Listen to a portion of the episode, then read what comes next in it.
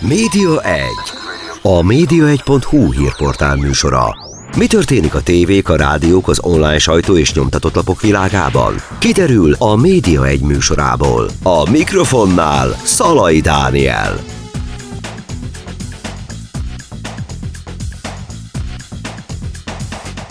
Köszöntöm Önöket, ez itt a Média 1, Szalai Dániel vagyok. Két témával érkeztem mára. Az egyik új divízióvezető került a HVG online élére, a másik téma pedig a túltereléses támadások kérdésköre, mert hogy az elmúlt hetekben számos weboldalt ért támadás. Itt lesz velünk telefonon egy ismert internetbiztonsági szakember, átbeszéljük ennek az egésznek a tanulságait, és mindazt, ami ebből a média, a média tulajdonosok számára különösen is fontos lehet. Média 1. A média1.hu hírportál műsora. Mi történik a tévék, a rádiók, az online sajtó és nyomtatott lapok világában? Kiderül a Média egy műsorából. A mikrofonnál Szalai Dániel.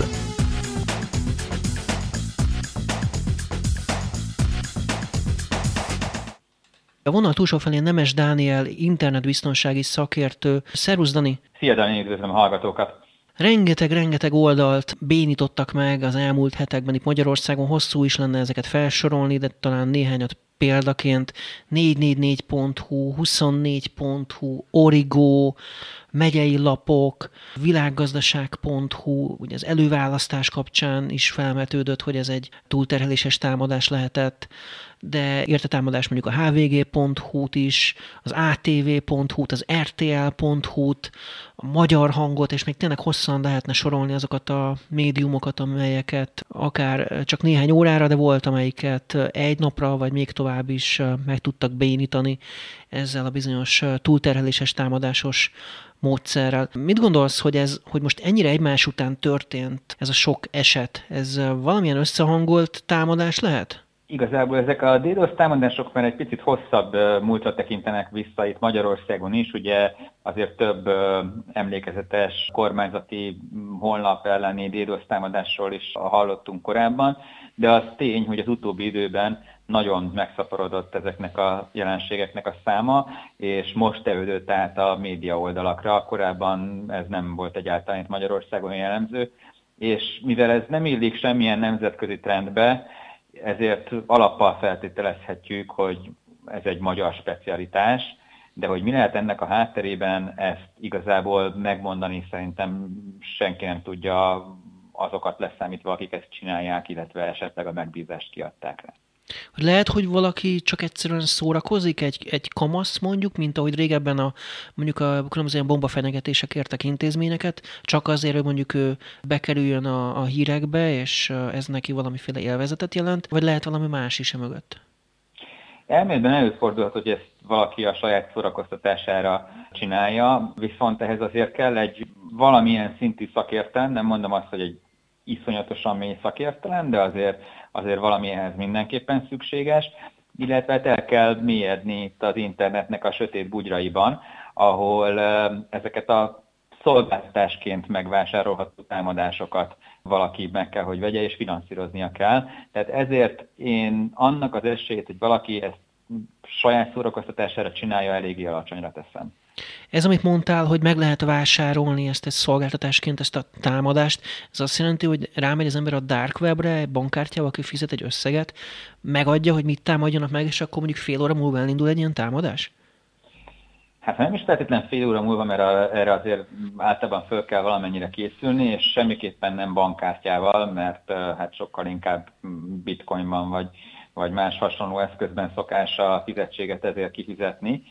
De igen, tulajdonképpen erről van szó. Ugye a legritkább esetben épít ki magának valaki egy úgynevezett zombi hálózatot, amin keresztül ezeket a támadásokat végrehajtják. A zombi hálózat az azt jelenti, hogy betörnek különböző felhasználóknak az egyedi számítógépeire, és ott nem csinálnak igazából semmit egészen addig, amíg a megbízást meg nem kapják a támadásra, és utána egy-egy sima átlag számítógép felhasználónak a gépéről indulnak meg ezek a támadások, csak ugye eléggé nagy számban, tehát akár több millió ilyen gépet is igénybe tudnak egyszerre venni, és az egy-egy gépnek a támadás mennyiség az nem jelentős, de amikor több millió ilyenről beszélünk, akkor az már egy igen-igen jelentős terhelést jelenthet a áldozatnak a rendszerein, és itt ezt látjuk. Na most ennek a kiépítése azért hosszú idő, tehát tulajdonképpen ez egy iparág, úgy érdemes ezeket elképzelni, mintha vállalkozások lennének, még akkor is, hogyha egy ilyen illegális tevékenységet végeznek, de azért itt sok embernek az összehangolt munkája általában, ami emögött áll, és igen, valóban mint egy cégtől egy szolgáltatást itt is igénybe lehet venni, csak egy picit mm, sötétebb körülmények között. És azok a gépek, amiket felhasználnak ilyenkor a támadásokra, azoknak a tulajdonosai tudnak róla, hogy ők részesei egy ilyen támadásnak, vagy ők maguk is áldozattá válnak ebben? Ők mindenképpen áldozatok. Az egy másik kérdés, hogy mennyire elővigyezetes áldozatok, de általában nem is veszik észre, hogy eh, egy ilyen támadásban ők részt vettek. Simán lehet, hogy a kedves hallgatók között is többen részt vesznek ezekben a támadásokban a tudtukon és akaratukon kívül. Ilyenkor megfertőzik a gépüket? Konkrétan valami vírus kerül a böngészőbe vagy a levelező programba? Hát az egyszerűség kedvéért nevezhetjük vírusnak, bár szakmailag ez nem teljesen helyes, de igen, tulajdonképpen erről van szó, hogy valami egy támadó programon keresztül, amit most az egyszerűség kedvéért vírusnak neveztünk, megtámadják az áldozatnak a gépét, azon keresztül, eh, ahogy mondtam, zombivá változtatják, azért hívják zombinak, mert tulajdonképpen úgy tűnik, mint ami éjjel mozog, de valójában az, az, az már egy áldozat, és amikor éppen igénybe veszi ezt a szolgáltatást eh, valaki, akkor aktivizálják ezeket a zombi gépeket, és támadást intéznek rajtuk keresztül, és ahogy beszéltük, igen, erről a tulajdonosok nem is, mert hogy a gépnek a tulajdonosai, vagy a gépeknek a tulajdonosai nem is feltétlenül tudnak, nem, hogy nem vesznek részt benne aktívan. Egyébként ilyenkor, hogyha mondjuk megtámadják például a, nem tudom, a magyar hangoldalát, akkor az ő kapacitásukat is egy másik oldal támadására fel tudják használni? Tehát amikor megbénul mondjuk ez az oldal, akkor ezt egy másik ellen bevetik szintén? Nem. Tehát uh, itt ugye úgy néz ki a dolog, hogy sok-sok egyedi számítógép van, és mondjuk, hogyha a magyar hangot támadják éppen, akkor, akkor ott a magyar hang van megtámadva, ez nem pattan onnan tovább. Kivéve akkor persze, hogyha a magyar hangnak a szerverein valami más is van, mert akkor ugye az is elérhetetlenné válik. Ugye az is látszódott, hogy például a, amikor a 168 óra.hu-t, vagy a 168.hu-t támadták meg eléggé sikeresen, hiszen ez is elég hosszan megbénította az oldalt, akkor hozzátartozó másik oldal is megbénult, tehát úgy tűnik, hogy mintha magát a szolgáltatót is támadnák ilyenkor. Elképzelhető, hogy egyébként a szolgáltat tónak kellene valamit tennie, vagy, vagy mindig a végpontnak, tehát a, az adott médiavállalatnak kéne jobban lépést tartania itt a támadásokkal, vagy magyarán jobban védekeznie? Többféle megoldás van a védekezés, vagy többféle védekezési módszer képzelhető el. Ugye itt meg kell különböztetni azt a jelenséget, amikor az adott szerver lassul le, ami mondjuk a 168 órának a, a weblapja üzemel, hogyha azon más weblapok is üzemelnek, akkor azok óhatatlanul be fognak lassulni, vagy elérhetetlenné válnak. Ez a szervernek a túlterhelése, de nem feltétlenül a szervert terhelik túl, hanem mondjuk, hogyha egy kisebb internetszolgáltatónál található maga a szerver, akkor a internetszolgáltatónak a távközlési vonalait is eldugíthatják, ami a végfelhasználó szempontjából végeredményben nem jelent különbséget, mert ugye ez azt jelenti, hogy a látogatók nem tudják elérni a weblapot, hogy most azért nem tudják elérni, mert már el sem tudják küldeni a kérdést a szervernek, vagy pedig azért, mert a szerver túlságosan le van terhelve, és ezért a kérést nem tudja kiszolgálni, az a végeredmény szempontjából teljesen mindegy. Hogy a szolgáltató mit tehet, mit nem tehet, nyilván vannak olyan internet szolgáltatók, akiknek vannak eszközeik az ilyen jellegű támadásoknak a kivédésére, de ezek gyakorlatilag minden esetben feláros szolgáltatások, hogyha ezt valaki megvásárolja de ezek nem is olcsó eszközök, különösen, hogyha elég jó minőségben akarja valaki ezt szolgáltatni, akkor kifejezetten drágák, és hát valakinek ezt meg kell rendelnie. De nem csak ezen a módon lehet védekezni, nem feltétlen kell, hogy egy internet szolgáltatónál legyenek ezek a, a weblapok, illetve szerverek elhelyezve. Vannak erre specializált cégek is, akiknek a méretükből fakadóan már jóval könnyebb védekezni, ugyanis nem mindegy, hogy egy kis magyar internetszolgáltatónak egy egyszerű kis szerveréről beszélünk, vagy valami iszonyatos méretű szerverparkról, ahol mondjuk az egymillió szorosára növekedő terhelés sem feltétlenül tűnik föl, mert ott az alapterhelés is annyival nagyobb. Ugye régen, még mielőtt megjelent az 5G mobilhálózatok technológiája, akkor gyakran ugye előfordult az, hogy egy cellában nagyon sokan akartak telefonálni, mondjuk egy tömegrendezvényen, vagy egy mondjuk egy december 31-i éjszakán, és akkor ezzel tele dugították, eldugították a mobilhálózatokat, és nem lehetett telefonálni. Itt is ilyesmiről van szó? Tulajdonképpen ez egy kitűnő példa. A, én is nagy előszeretettel használom a december 31-i szilveszteri esetet. Nem is kell a mobilhálózatokat kipécéznünk, mert annak idején még a vezetékes telefonhálózatok korában is, hogyha valaki még emlékszik ezekre, ugyanez volt a helyzet. A telefonközpontokat, illetve a cellákat, hogyha mobil szolgáltatókról beszélünk, egy bizonyos kapacitásra tervezik. Mondjuk egyszerre, mondok egy számot, 10.000 hívást tudnak kiszolgálni a 10.001-et nem fogják tudni kiszolgálni, és ez az egyik jelenség, amikor a szerver kapacitásait terheljük túl. Azzal az egy különbsége, hogy itt azért nem lehet ennyire meg, exaktul meghatározni, hogy, hogy 10 ezeret még ki tud, 10 egyet viszont már nem tud kiszolgálni, mert sokkal inkább azt tudjuk mondani, hogy valahol mondjuk 8 és 12 ezer között fog tudni kiszolgálni. Ez az egyik lehetőség, a másik lehetőség, amikor, ahogy mondtam, az odavezető vonalakat terhelik túl, ezt meg úgy érdemes elképzelni, mint két telefonközpont közötti vonalat, amit szintén egy kapacitásra méreteznek, mondjuk egyszerre, nem tudom, 5000 hívásra, és hogyha az 5000-et elérjük, akkor onnantól már további hívásokat nem lehet továbbítani azokon a vonalakon. Tehát ez a két problémakör szokott föllépni egy ilyen támadásnál. Uh-huh. Na most ugye az is felmerül, hogy rendben van, akkor mondjuk telepítsük át az oldalunkat valamilyen olyan felhő alapú szolgáltatásba, amit szét van osztva a világban, és a legkülönfélébb kontinenseken van ott, akkor talán kevésbé lesz támadható. De az nem képzelhető el egyébként, hogy akár az egész, egész világ internetet megbénítsák hasonló módon? Gyakorlatilag, hogyha minden irányba zúdul egy ilyen támadás, akkor gyakorlatilag előfordulhatnám azt, hogy a végén senkinek nem marad kapacitása. Természetesen ez elméletileg előfordulhat. De azt látjuk, hogy azért a gyakorlatban ez távolról sem jellemző. Tehát vannak azért eléggé nagy szolgáltatások, amik ellen sikeres túlterheléses támadásról nem hallunk.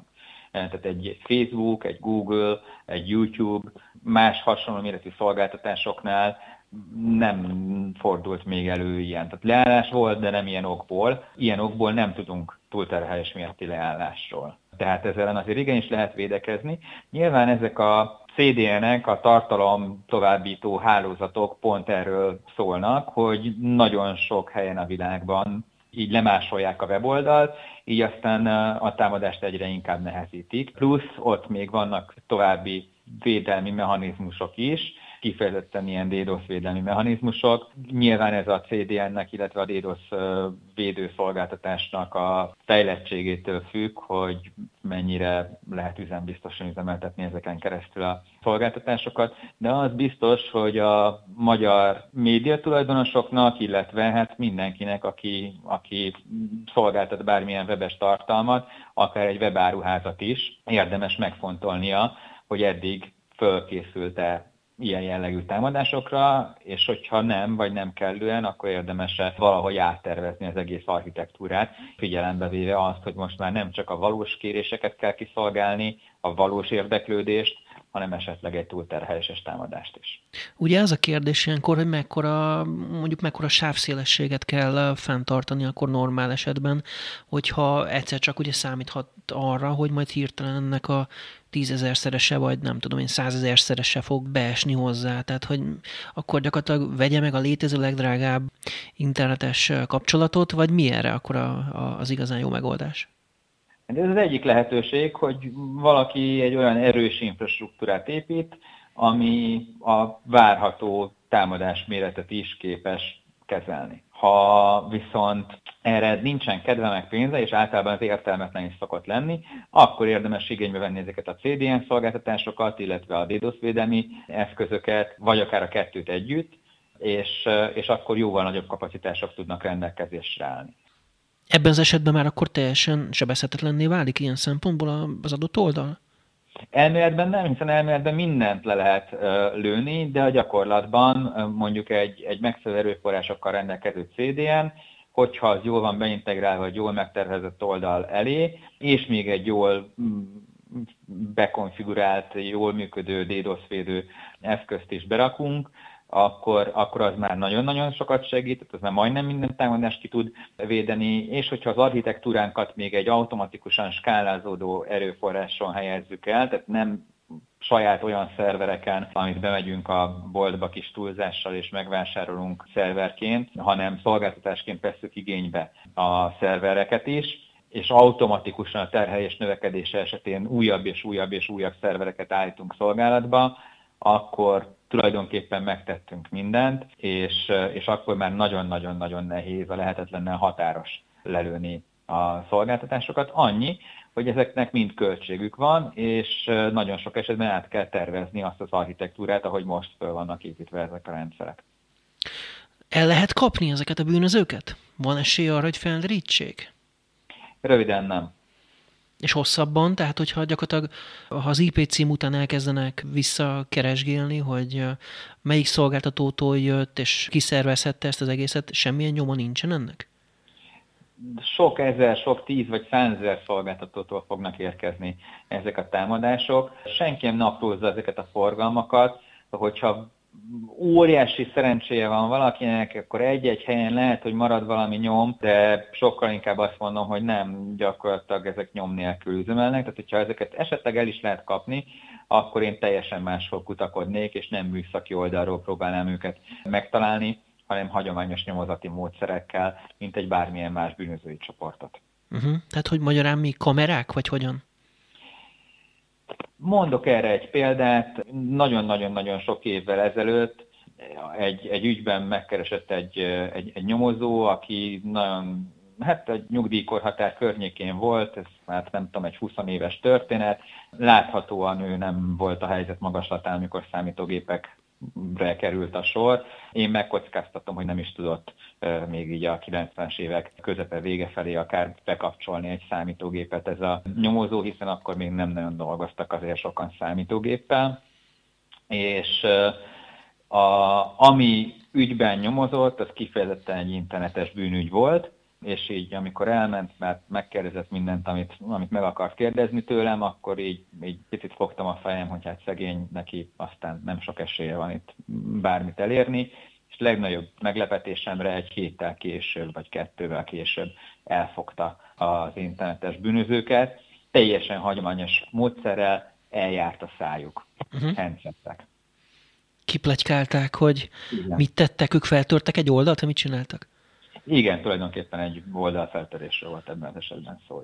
Uh-huh. És valóban henszegtek, és, és, és hát a nyomozó szépen behatárolta azokat a köröket, ahol, ahol, ahol lehetett ilyesmi, és hát nyilván a nyomozás részleteiről én nem tudok azon túl másokat, csak azt tudom, hogy valami henszegés alapú hibát követtek el a, a, a, a támadók, és úgy sikerült megtalálnia őket ennek a informatika világában láthatóan nem túl magabiztosan mozgó nyomozó.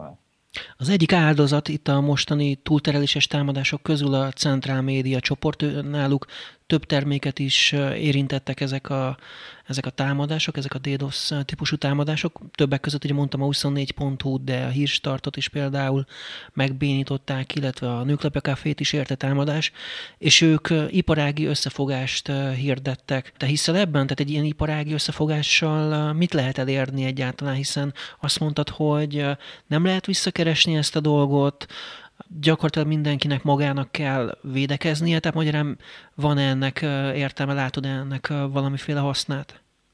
Két szempontból mindenképpen látom. Egyrésztről a védekezést közösen megszervezni biztos, hogy sokkal költséghatékonyabb, mint hogyha egy-egy médium magának próbálná megoldani. Nyilván ez kötelezővé nem lehet mindenki számára tenni, de hogyha mondjuk itt a szakértelmet összeadják a különböző szájtok, vagy közösen vásárolják meg, és utána a műszaki eszközöket is opcionálisan, szabadon csatlakozva nyilván, de, de, de mindenki egy közös kalap alól meg tudja vásárolni, akkor ez biztos, hogy sokkal költséghatékonyabb lesz. Másrészt azt gondolom, hogy ami történik, ilyen kiterjedésben már egy nemzetbiztonsági jelentőségű kérdés, és közösen fellépve nagyon könnyen el tudom képzelni, hogy a szolgálatok figyelmét is föl tudják kelteni ezzel a problémával kapcsolatban. Rögtön folytatjuk a beszélgetést, egy pici szünet következik, de kérlek tartsd a vonalat továbbra is, rögtön folytatjuk a Média 1-et. Média 1. A média1.hu hírportál műsora. Mi történik a tévék, a rádiók, az online sajtó és nyomtatott lapok világában? Kiderül a Média egy műsorából. A mikrofonnál Szalai Dániel.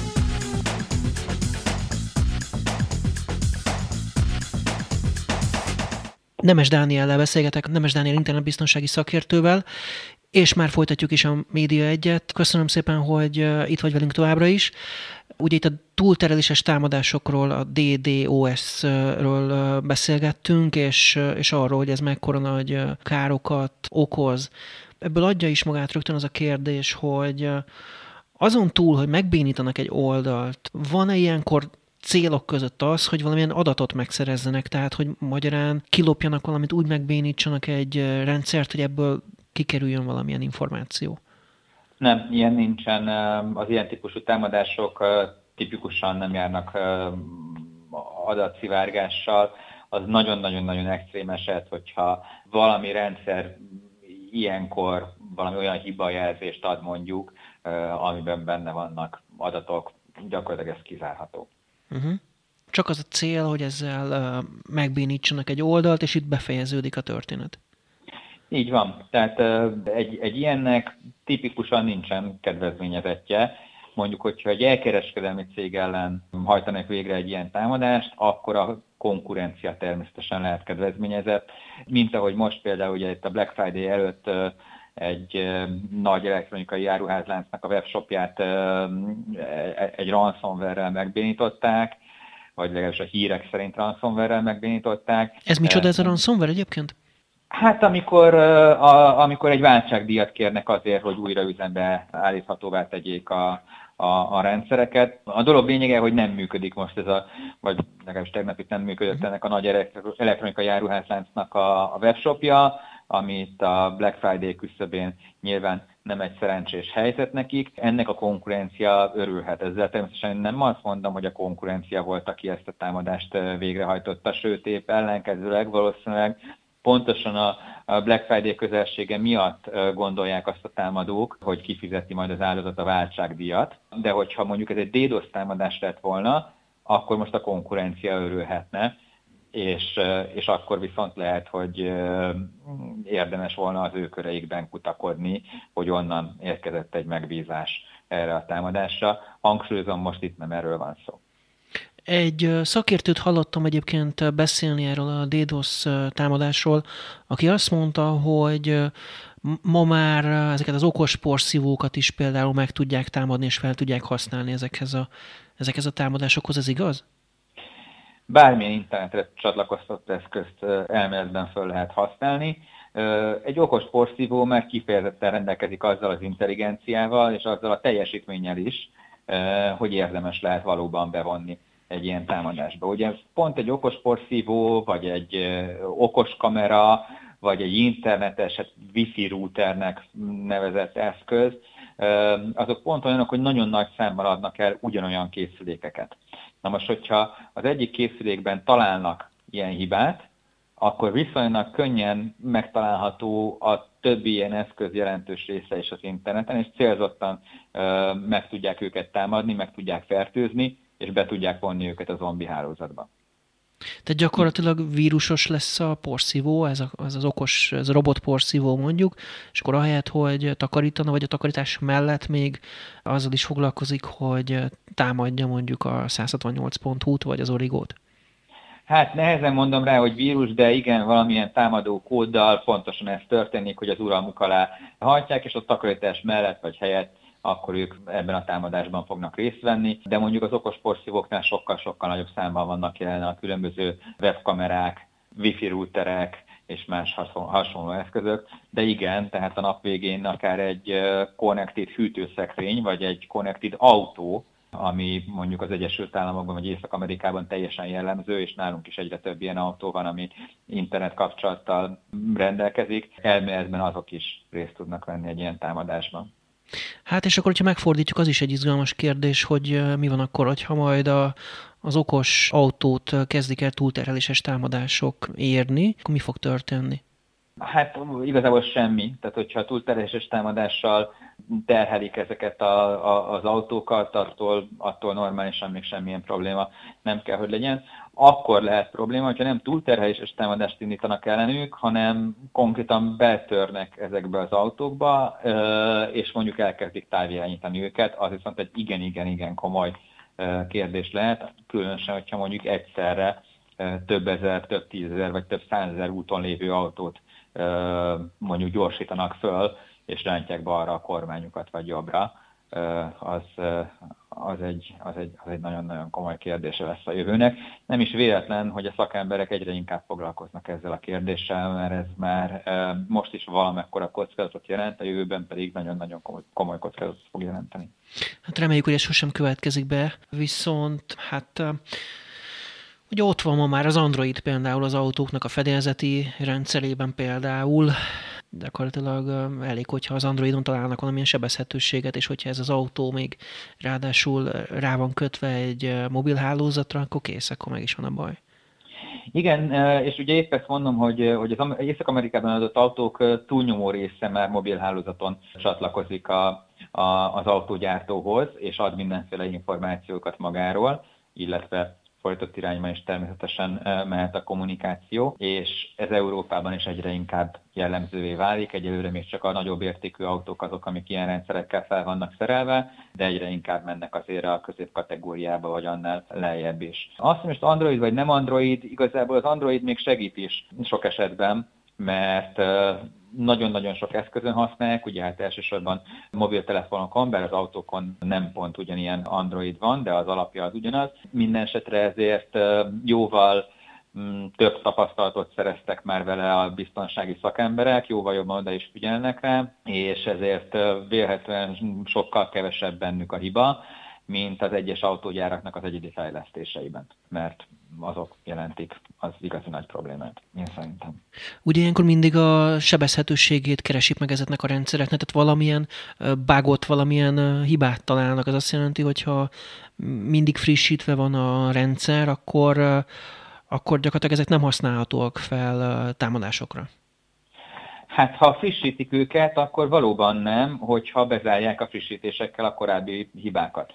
De mondom, az autók még egészen rendben is vannak így biztonsági szempontból, mert félhetően sokkal jobban odafigyelnek az ő biztonságukra. De most képzeljük el mondjuk azokat a wifi routereket, amiket az internetszolgáltatók helyeznek ki a felhasználók millióihoz, vagy hát világszinten sok százmillióihoz, vagy milliárdjaihoz. Amikor bemegyünk egy elektronikai járuházba, és 8-10 ezer forintokért már kapunk egyszerűbb wifi routereket, akkor most képzeljük el, hogy mennyi lehet ennek a nagykereskedelmi ára, hogyha egy internet szolgáltató egyszerre vásárol 100 ezer, vagy 500 ezer, vagy 2 millió darab ilyen wifi routert egy gyártótól. Hát ott már az árakon, a tenderekben az utolsó három forintokon megy a vita, és alkudják le a, a szolgáltatók ezeket az eszközöket.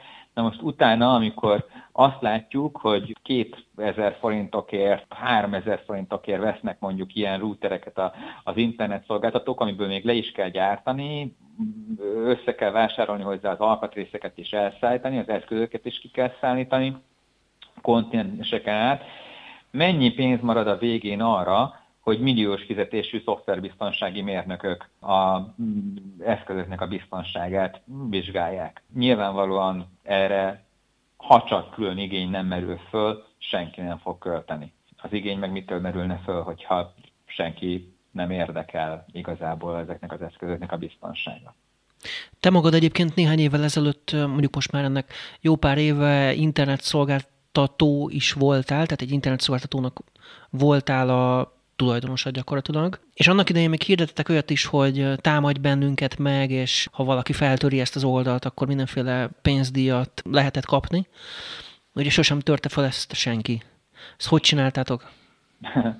Igen, ez egy nagyon-nagyon-nagyon régi történet. Az első internetes biztonsági versenyt csináltuk legalábbis itt Magyarországon. Pontosan abból a célból, hogy azért bebizonyítsuk azt, hogy nagyon sok a veszély az interneten, de messze nem olyan rossz a helyzet, és messze nem olyan reménytelen, mint aminek ennek így a 90-es évek közepén meg többen megpróbálták beállítani, hogy itt tényleg csak a veszélyek vannak. Nem, igenis lehet komoly biztonságot csinálni, de abba komoly munkát, időt és pénzt kell a szakértelem mellett beletolni. Egyébként ma már nem is biztos, hogy ugyanazt a versenyt megmerném hirdetni, mhm. annyit fejlődött a szakma, legalábbis olyan formában nem, ahogy akkor ezt csináltuk. Most azért egy sokkal-sokkal nagyobb rákészülést és sokkal-sokkal nagyobb összeget igényelne egy viszonylag megbízhatónak tűnő védelem.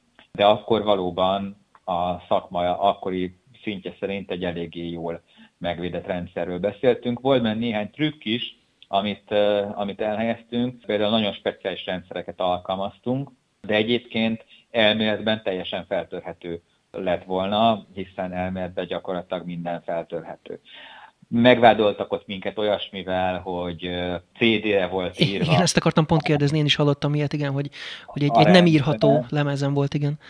Igen, hát ezt egyrészt ugye az is táfolta annak idején, hogy volt egy fórum, a, egy, egy, egy írható, olvasható fórum volt rajta, azt nyilvánvalóan nem lehetett volna egy CD-n futtatni, hiszen, hiszen egy fórum bejegyzést, hogyha valaki oda posztol, ugye mai szóval, akkor ezt még nem is így hívtuk talán, akkor, akkor ezt valahol el kell tárolni. Egyrésztről, másrészt teljesen szakmaiatlan volt a felvetés is, hiszen a számítógép a nap végén a memóriájából dolgozik, tehát a memóriában bármikor át tudják írni a dolgokat, függetlenül attól, hogyha esetleg még CD-re is lett volna írva. Egyébként nyilván nem volt CD-re írva, mert sokkal nehezebb lett volna nekünk azt megvalósítani, hogy a fórumrendszer a kizárólag a memóriából működjön, ahelyett, hogy kiírta a, a háttértára, a merevlemezre. Akkoriban is voltak már ilyen túltereléses támadások? Nem volt jellemző, sokkal kevésbé volt jellemző, inkább így mondanám. Ez, ez, ez, ez későbbi koroknak a divatja lett. De akkor mondhatjuk azt, hogy, hogy, hogy az idővel megyünk előre, egyre inkább sebezhetővé válik az internet? Pedig régen mindenki mondta, hogy fú, hát ez egy nagyon-nagyon biztonságos rendszer, ez egy annak idején úgy lett fölépítve, hogy nagyon nagy benne a redundancia, hogyha nem tudom én, kiesik a budapesti internetközpontnak az egyik betáplálása, vagy az egyik internetes kábele, az nem tudom én, elszakad, vagy valami történik, hát akkor majd jön egy másik kábel, akkor Frankfurt helyett majd Prágán keresztül jönnek az adatok. Igen, az egész internet arra van kitalálva, az egész architektúrája úgy van fölépítve, hogyha szó szoros értelmében lebombázzák az internetnek egy részét, akkor más útvonalakon, de még ugyanúgy tudjon működni, legfeljebb egy picit lassabban. De az, hogy az internet veszélyesebb hely lett volna, ezt semmiképpen nem mondanám, inkább azt mondanám, hogy sokkal jobban hagyatkozunk az internetre.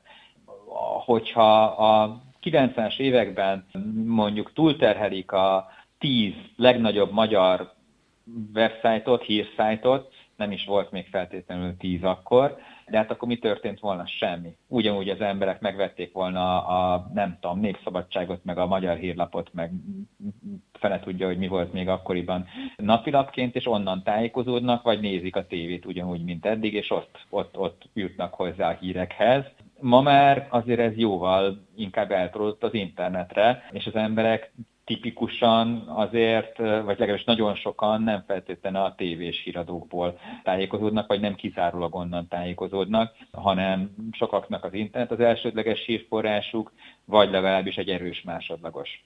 Ugye közelednek a választások, és akkor voltak ilyen teóriák, hogy na majd a választás alatt majd biztos megint le fognak állni rendszerek erre. Hogyan lehet akkor most fölkészülni? Most ugye történt, amit történt itt az elmúlt hetekben, tényleg aztán nagyon sok oldalt megtámadtak akiket most megtámadtak, ennek volt valami tanulsága ilyen szempontból? Egy nagyon fontos tanulsága azt gondolom, hogy, hogy van, fölhívták a médiatulajdonosoknak a figyelmét arra, hogy ez egy létező probléma, és valamit érdemes volna csinálni. Aztán, hogy ki hogy fogja ezt megpróbálni egyáltalán megoldani, megpróbálja egyáltalán, vagy, vagy, vagy, vagy hogyha igen, akkor ezt milyen sikerrel, az nyilván, hogyha ezek a támadások folytatódnak vagy fokozódnak, akkor, akkor meg tudjuk, ha meg eltűnnek, akkor megörülünk. Még egy kérdés, hogy előfordulhat-e az, hogy most tulajdonképpen egy, mondjuk egy másik ország támadja Magyarországot? Tehát elképzelhető, hogy ez valami államközi háború, valamilyen kiberháború ilyen szempontból? Természetesen ez nagyon könnyen előfordulhat, hogy valamilyen állam pont Magyarországot pécézte ki, és úgy gondolja, hogy itt valamiféle hátrányt tud az országnak okozni azzal, hogy a hírszájtokat megtámadja és elérhetetlenné teszi. Én ebben most a motivációt nem teljesen látom, de, de lehet, hogy van valami olyan motiváció, amit én nem látok, meg az is lehet, hogy például mondjuk ezt egy főpróbának tartják az általános magyar internethálózat ellenálló képességének a felmérésére és a támadási lehetőségeknek a vizsgálatára. Uh-huh. Ugye az még egy tanulság egyébként talán, hogy ugye mindenki egyből észrevette, mint média tulajdonos, hogy na hát akkor a Facebookon kell kommunikálni addig azon a, abban a pár órában, amíg nem lehet elérni az oldalt. Tehát, hogy már ennek egy rutinja azért kezd kialakulni, hogy na, akkor abban a pár órában addig a Facebookra töltjük fel a híreket. Igen, természetesen Facebookra is fel lehet tölteni a híreket ilyenkor, és hogyha a felhasználók megtalálják azt, hogy, hogy most inkább ott keressék, mint a megszokott webcímen, akkor ez akár működhet is. Nyilván ez akkor válik kérdésessé, hogyha valamiért mondjuk a magyar internetszolgáltatók egy jelentős részénél elérhetetlenné válik valamiért a Facebook, mert akkor ez sem megoldás. Hát, hogyha a szolgáltatókat magukat támadják meg, tehát egy nagyon nagy, mondjuk magát a Telekomot, vagy a UPC-t, vagy most már a Vodafone éri támadás, akkor akár ez is előfordulhat, hogy a Facebookot sem lehet megnyitni. Akár magát a szolgáltatót ilyen módon támadják, hogy, hogy, hogy mondjuk a nemzetközi sávszélségeket megpróbálják túlterhelni, mondjuk azért ez nem egy egyszerű dolog, akár valamilyen más módon megpróbálják mondjuk a nagy magyar szolgáltatók számára az útvonalakat eltéríteni a Facebook irányába, hogy úgy lássa az adott szolgáltató, mint hogyha a Facebook számára nem lenne elérhető, így aztán a felhasználói számára sem lesz elérhető vagy valamiért mondjuk a szolgáltatók maguk döntenek úgy, hogy a Facebookot nem teszik elérhetővé a jövőben. Mennyire van meg az a fajta redundancia? Tehát ezt hogy látod, hogy mondjuk egy Telekomnál, vagy egy Vodafonnál, vagy akár bármelyik nagyobbnál, hogy hány nemzetközi tartalékvonaluk van? Egy, kettő, vagy tíz, húsz, ötven, mennyi? Hogy kell ezt elképzelni körülbelül? Különösen a nagyobb szolgáltatóknak már nagyon sok van plusz nem feltétlenül kell a saját nemzetközi vonalaikat igénybe venni, mert megállapodás alapján akár másnak a nemzetközi vonalait is igénybe tudják venni, úgy, hogy hozzájuk meg Magyarországon keresztül jutnak el, tehát erre azért lehetőség van. Azt gondolom, hogy ez már egy nagyon-nagyon-nagyon valószínűtlen eset, és mindenképpen nemzetbiztonsági kérdés. És ez egy rugalmas történet? Tehát, hogyha azt látják, hogy kezd telítődni a, nem tudom én, a Frankfurt-Budapest kapcsolat, akkor gyorsan be tudnak venni, vetni helyette egy másikat, tehát tudnak egy újat rendelni vagy aktiválni? Ez gyakorlatilag lehet automatizmus is, és azért ilyen megállapodások részben vannak is. Annyi, hogy az egyes szolgáltatók ezeket azért igyekeznek korlátozni, de egy megállapodás alapján nyilván ez nagyon gyorsan feloldható. Hát nagyon alaposan kiveséztük ezt a témát. Köszönöm szépen Nemes Dániel, internetbiztonsági szakértő, neked, hogy itt voltál velünk a Média egyben. Azt gondolom, hogy tanulságos volt mindenképpen, amiket elmondtál nekünk, és hát mindenképpen izgalmas az is, hogy mi fog most olyan történni, tehát ez a iparági összefogás eredményre vezette, lesz-e bárki, akit el fognak tudni kapni a rendőrök, vagy így befejeződött a történet, és gyakorlatilag senki nem tesz semmit, aztán majd lehet, hogy jövő tavasszal egyszer csak megint jelentkezik a probléma.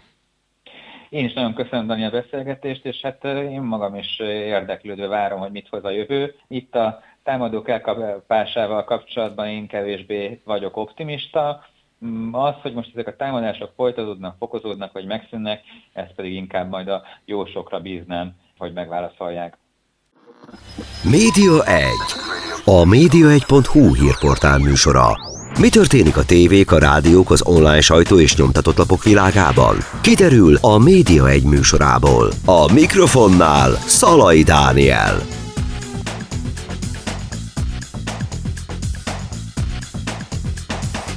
A vonat túlsó felén Pásztor Andrást köszöntöm, úgy, mint a HVG új online divízió vezetője. Szia András! Szia, Dani! Néhány hónappal ezelőtt még, amikor itt voltál nálunk a stúdióban, akkor az M4 ügyvezetőjeként eh, mutathattalak be, most pedig egy teljesen új helyen, vagy egy új pozícióban. Eh, mi történt? Igen, ez így van. Hát az történt, hogy eh, mondjuk úgy, hogy új kihívások találtak meg, és az én régi elgondolásom, ami az előfizetés digitális formája a médiában, vagyis a digitális térben az előfizetéses modell megvalósítása és annak továbbfejlesztése, ez a HVG-nél egy rendkívül erős törekvés. Ezt láthatjuk a 360-nál, az adózónánál és több más terméknél is, és úgy gondolom, hogy itt ez egy ilyen egymásra találás ebben az értelemben. Uh-huh. Mik a terveid? Hát erről még korai lenne beszélni, de az elmondottak alapján, amit az előbb elmondtam, azt hiszem, hogy nem nagy zsákba macska azt mondani, hogy, hogy a, az előfizetésnek a, a megerősítése és továbbfejlesztése és csúcsra járatása az egyik fő törekvésem.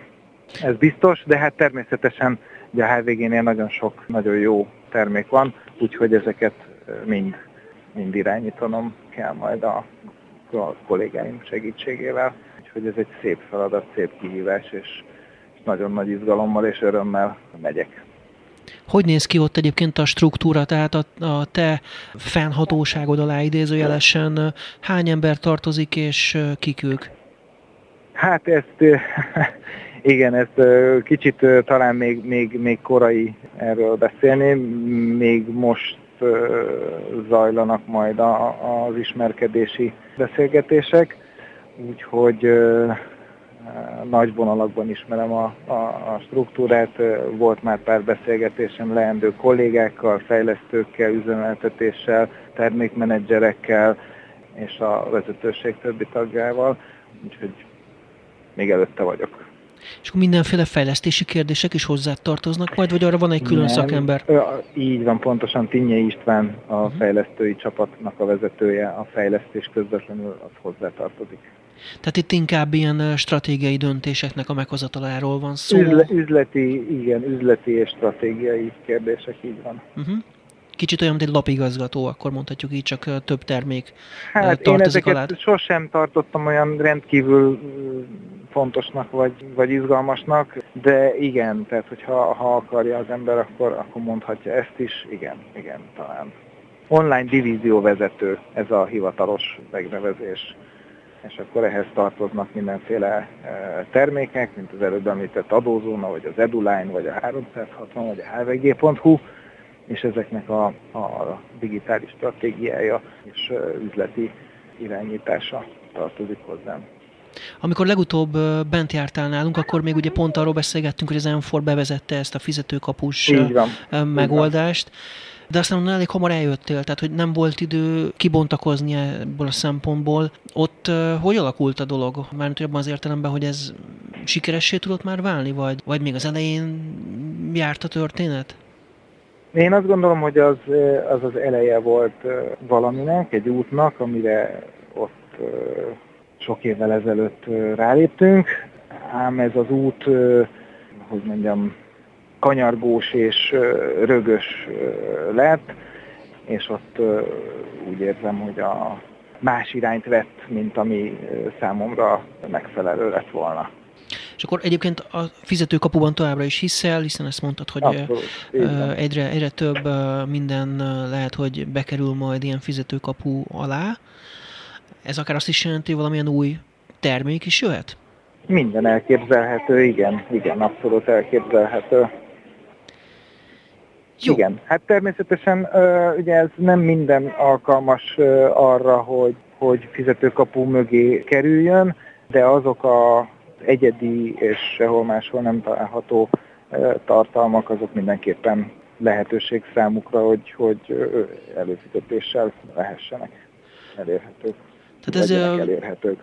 Ez akkor nyilván azt is jelenti, hogy a, a klasszikus hírek a hvg.hu-n továbbra is maradnak ingyenesek, tehát ott, ott nem kell nyilván attól tartani az olvasóknak, hogy majd, majd ezekért is fizetni kell, hanem inkább itt arról van szó, hogy ezeket a mondjuk a nagyobb elemzést tartalmazó cikkeket, ezeket szereti a, a HVG ugye fizetőkapu mögé tenni. Alapvetően ugye én most még csak kezdeni fogok, tehát korai lenne bármit is megelőlegezni, de igen, abban nem hiszek, hogy, hogy a hírek, amelyek mindenhol elérhetőek, azok fizetőkapu mögé kerüljenek. Erre nincs szerintem senkiben sem, sem kiadói, sem szerkesztői, sem pedig olvasói vonalon fogadókészség. Én nem látom ennek realitását, hogy a, a primér hírek azok fizetőkapu mögé kerüljenek. Azok a nagy hozzáadott értékű, nagyon magas minőséget képviselő anyagok, amelyek abszolút egyediek, unikálisak, azok igen.